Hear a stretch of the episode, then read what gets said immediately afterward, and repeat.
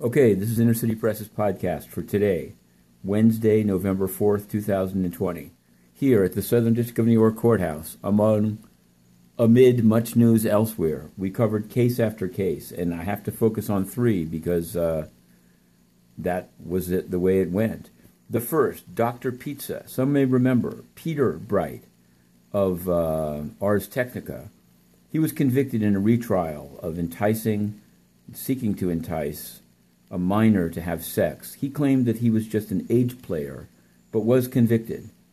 Now, just before his sentencing, his defense lawyers at the Federal Defenders filed a sentencing submission with the entire medical memo withheld and with the argument in the sentencing submission that Bright is not a pedophile entirely redacted.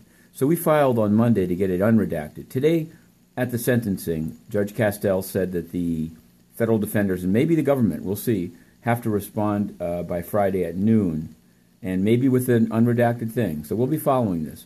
Peter Bright got one hundred forty-four months uh, to be followed by a lengthy supervised release uh, with, with computer usage monitored, et cetera.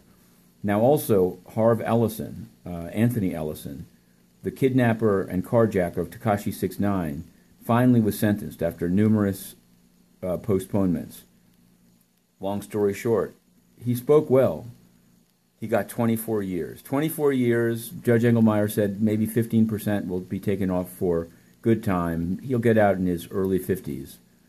Well, you can find that online. We also covered a procedural pretrial maneuvering for Josh Schulte, the C I A leaker. Uh, he'll have a trial in June, but it seems like it probably won't happen then. The defense says they don't have an expert. They can't use the SCIF room, to which they're only restricted to two people at a time due to COVID nineteen.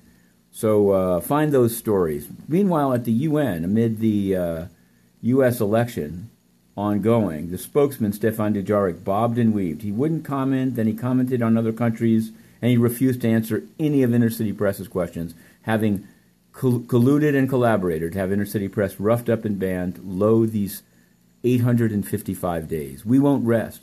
Whatever the outcome, whatever the situation, Inner City Press maintains and will remain.